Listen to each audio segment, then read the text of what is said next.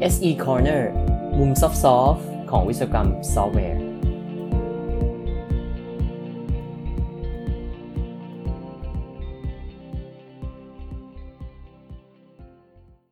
ภาษาจาว่าที่ทุกคนอาจคิดว่าใกล้ถึงจุดจบแล้ว มีหลายคนที่ไม่ได้คิดแบบนั้นครับ ไปดูกันว่า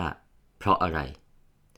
สวัสดีครับ SE Corner episode 86 กับผมชัยยงรักกิจเวสกุลครับ วันนี้เสียงแปลกๆนิดนึงนะครับเพอเอิญ เจ็บคอมากเลยนะฮะ แล้วก็เสียงแหบเลย แต่ว่าตรวจแล้วก็ไม่ได้เป็นโควิดนะครับ อาจจะเป็นเป็นหวัดธรรมดานะครับ ดังนั้นวันนี้อาจจะสั้นๆนิดนึงนะครับ เนื่องจากเสียงไม่ค่อยเอื้อมหน่วยเท่าไหร่ วันนี้หยิบบทความจาก The README Project นะครับของ GitHub เป็นเรื่องว่า Don't call it a comeback why Java is still champ ซึ่งก็เป็นเรื่องเกี่ยวกับภาษา Java นั่นเอง ภาษา Java นี่จะรู้ว่าเป็นภาษาโปรดของผมก็ว่าได้นะครับ ก็ผมเขียน Java มาเกิน 10 ปีแน่นอนนะฮะแล้วก็เอาจริงๆเนี่ยอาจจะตามภาษาใหม่ๆ ไม่ทันแล้วด้วยซ้ำนะครับ ล่าสุดตอนเรียนปริญญาเอกก็ทั้ง PhD เนี่ยก็แทบจะเขียนด้วยภาษา Java ทั้งหมดนะฮะบทความนี้เนี่ยเขียนโดยคุณไมค์เมลันสันนะครับ publish เมื่อวันที่ 9 สิงหาปี 2022 นะครับ เขาบอกว่าภาษา Java เนี่ย แม้ว่า จะดูเหมือนใกล้จะตายไปแล้ว แต่ว่าผู้เขียนเห็นว่าจริง ๆ แล้ว มันไม่ได้ไปไหนเลยครับ คือคุณไม้เนี่ยเล่าเรื่องให้ฟังตั้งแต่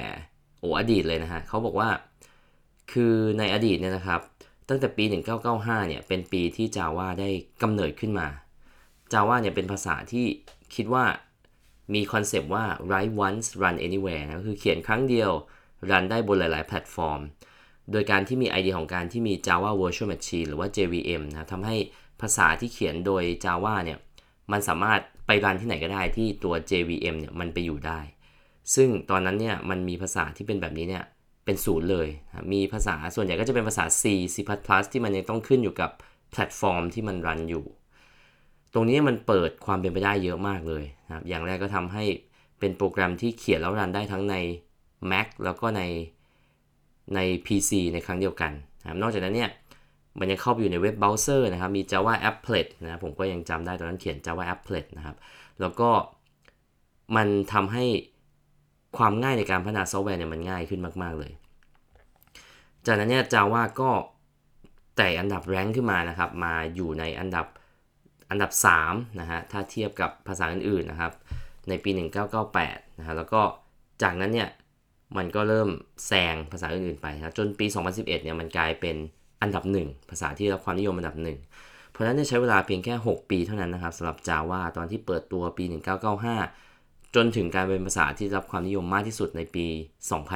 2001 จากนั้นเนี่ยโอ้โห Java ก็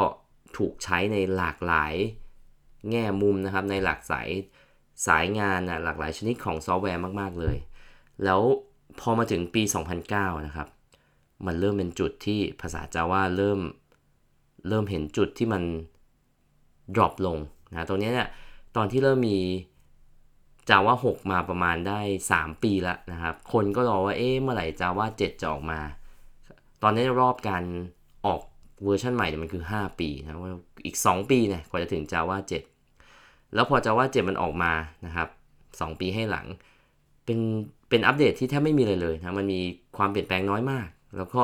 คนเนี่ยรอมานานมากคนก็อยากได้ของที่ดีกว่านี้นะครับ ขอโอ้โหฟีเจอร์ใหม่ ๆ ได้ไหมนะครับ เขียนโค้ดให้มันสั้นลงได้ไหม ขอวิธีการเขียนโปรแกรมมิ่งแบบใหม่ ๆ ได้ไหม แล้วมันก็ยังเป็นอย่างนี้อยู่นะครับ จนรอมาอีก 5 ปีนะครับ ออกมาเป็น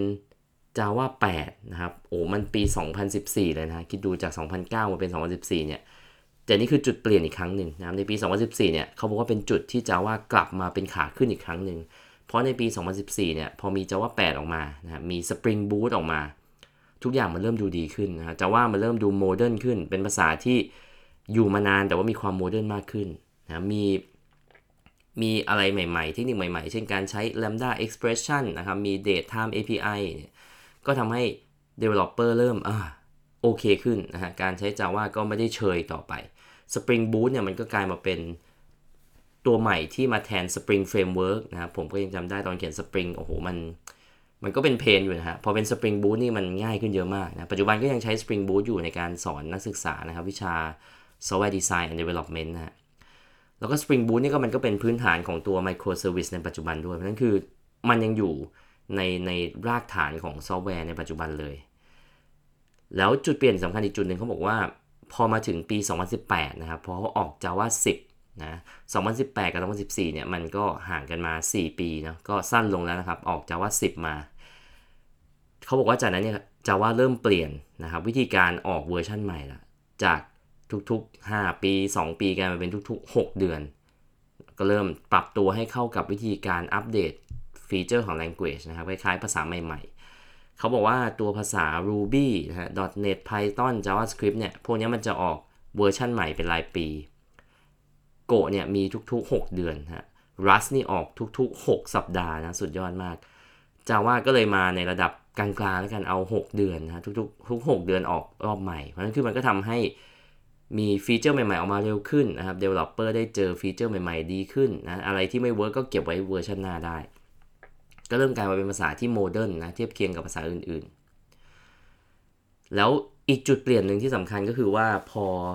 ปีประมาณ 2019 นะครับ Oracle เนี่ยเริ่มเริ่มจะคิดเงินนะในการใช้ตัว Oracle JDK นะ Oracle JDK 8 Oracle JDK 11 ตอนแรกก็คิดว่าเอออาจจะทำให้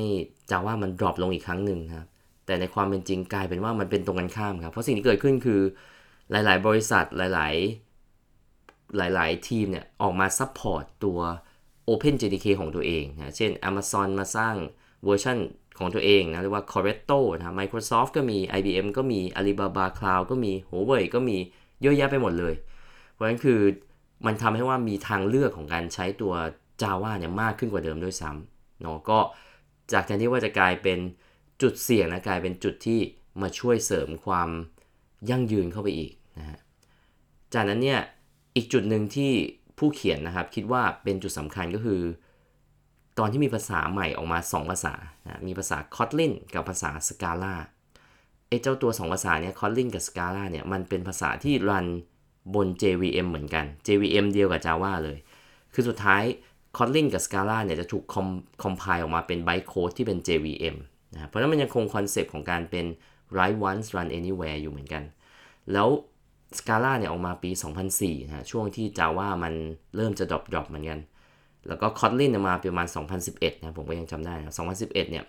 ซึ่งก็ยังอยู่ในช่วงที่ยังไม่ได้ถึงจุดที่ออกมาเป็น Java 8นะ Java 8 อันใหม่ มันก็ออกมาเป็นตัวเลือกในช่วงนั้นนะแต่ทำให้ JVM เนี่ยมันยังคงอยู่ ความดีงามของสองภาษานี้คือทำให้ JVM ยังไม่ตายไปนะแม้ว่า Java มันจะเริ่ม drop ลงไปก็ตาม นอกจากนี้เนี่ยการที่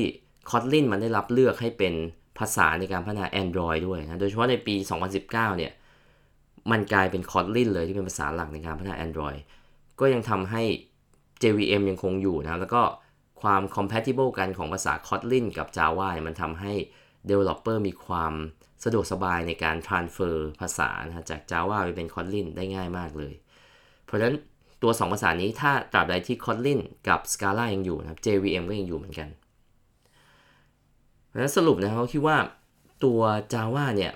แม้ว่ามันจะไม่ได้เคลื่อนที่เร็วมาก แต่มันไปแบบค่อนข้างคงตัวนะครับในอนาคต คือผู้เขียนเนี่ยเขาก็สัมภาษณ์คนมาหลาย ๆ คนนะเขาบอกว่า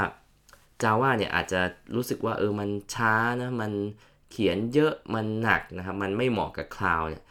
แต่มีหลายบริษัทที่กำลังพัฒนา Java เวอร์ชันใหม่ ๆ ให้ support cloud native มากขึ้น ตัวอย่างเช่นนะครับ ตัว VMware เนี่ยกำลังทำ Java เวอร์ชันใหม่นะมี Spring Framework 6นะ Spring Boot 3นะซึ่งจะทำให้มันมีความ native มากขึ้น เพราะสามารถ compile ตัว Spring application เนี่ยออกมาเป็นเป็น Spring Native ได้เลยนะแล้วก็รันได้อย่างรวดเร็วมากขึ้น โปรเจกต์ใหม่ๆนะครับยังมีอีกเยอะเลยนะครับโปรเจกต์ที่มาจากตัว Eclipse Foundation นะครับ Quarkus นะครับ Micronaut Loom นะครับ Adoptium เนี่ยทำให้ เขาเห็นว่าตัว Java เนี่ยยังคงมีอนาคตอยู่นะมันไปอย่างช้าๆ มั่นคง แล้วก็ยังคงเป็นที่นิยมต่อไปในอนาคตนะครับคุณมิลินโควิชเนี่ยซึ่งเป็นผู้บริหารจากทาง Eclipse Foundation เนี่ยเชื่อว่านะครับ Java เนี่ยอยู่มา 25 ปี แล้วเขาคิดว่ายังจะอยู่ไปอีก 25 ปีได้สบายๆเลยนะแล้วก็ Java เนี่ยยังคงเป็นภาษาที่ยังมีคนอยากได้อยู่เยอะมากนะครับบริษัทใหญ่ๆนะในปัจจุบันถ้าเราดูบริษัทใหญ่ๆเนี่ย บริษัทก็ยังใช้ Java กันอยู่นะครับ ไม่ว่าจะเป็น Amazon Google Netflix นะครับ Pinterest Spotify นะครับ Zoom เนี่ยใช้ Java อยู่ในอยู่ในซอฟต์แวร์ของเขาเยอะมาก แล้วตัวแพลตฟอร์มที่เป็น Open Source จากทาง Apache นะครับ ไม่ว่าจะเป็น Hadoop Kafka Spark เนี่ย พวก Data Science Project ทั้งหลาย ก็ยังอยู่บน Java หมด เพราะฉะนั้นคือแม้ว่าจะเป็นภาษาที่ดูไม่ค่อยเซ็กซี่นักนะครับ เป็นภาษาที่อาจจะดูเฉยๆนะ แต่ว่า คิดว่ายังคงเป็นที่นิยมและยังไม่ไปไหนแน่ๆครับ เพราะนั้น Java Developer ก็สบายใจได้นะครับ อันนี้เป็นเรื่องที่มาฝากกันใน episode นี้นะครับ ตอนแรกว่าจะพูดสั้นๆ ก็พูดยาวเหมือนเดิมเลยนะฮะ แล้วพบกันใหม่ episode หน้านะครับ ขอบคุณที่ติดตาม SC Corner ครับ สวัสดีครับ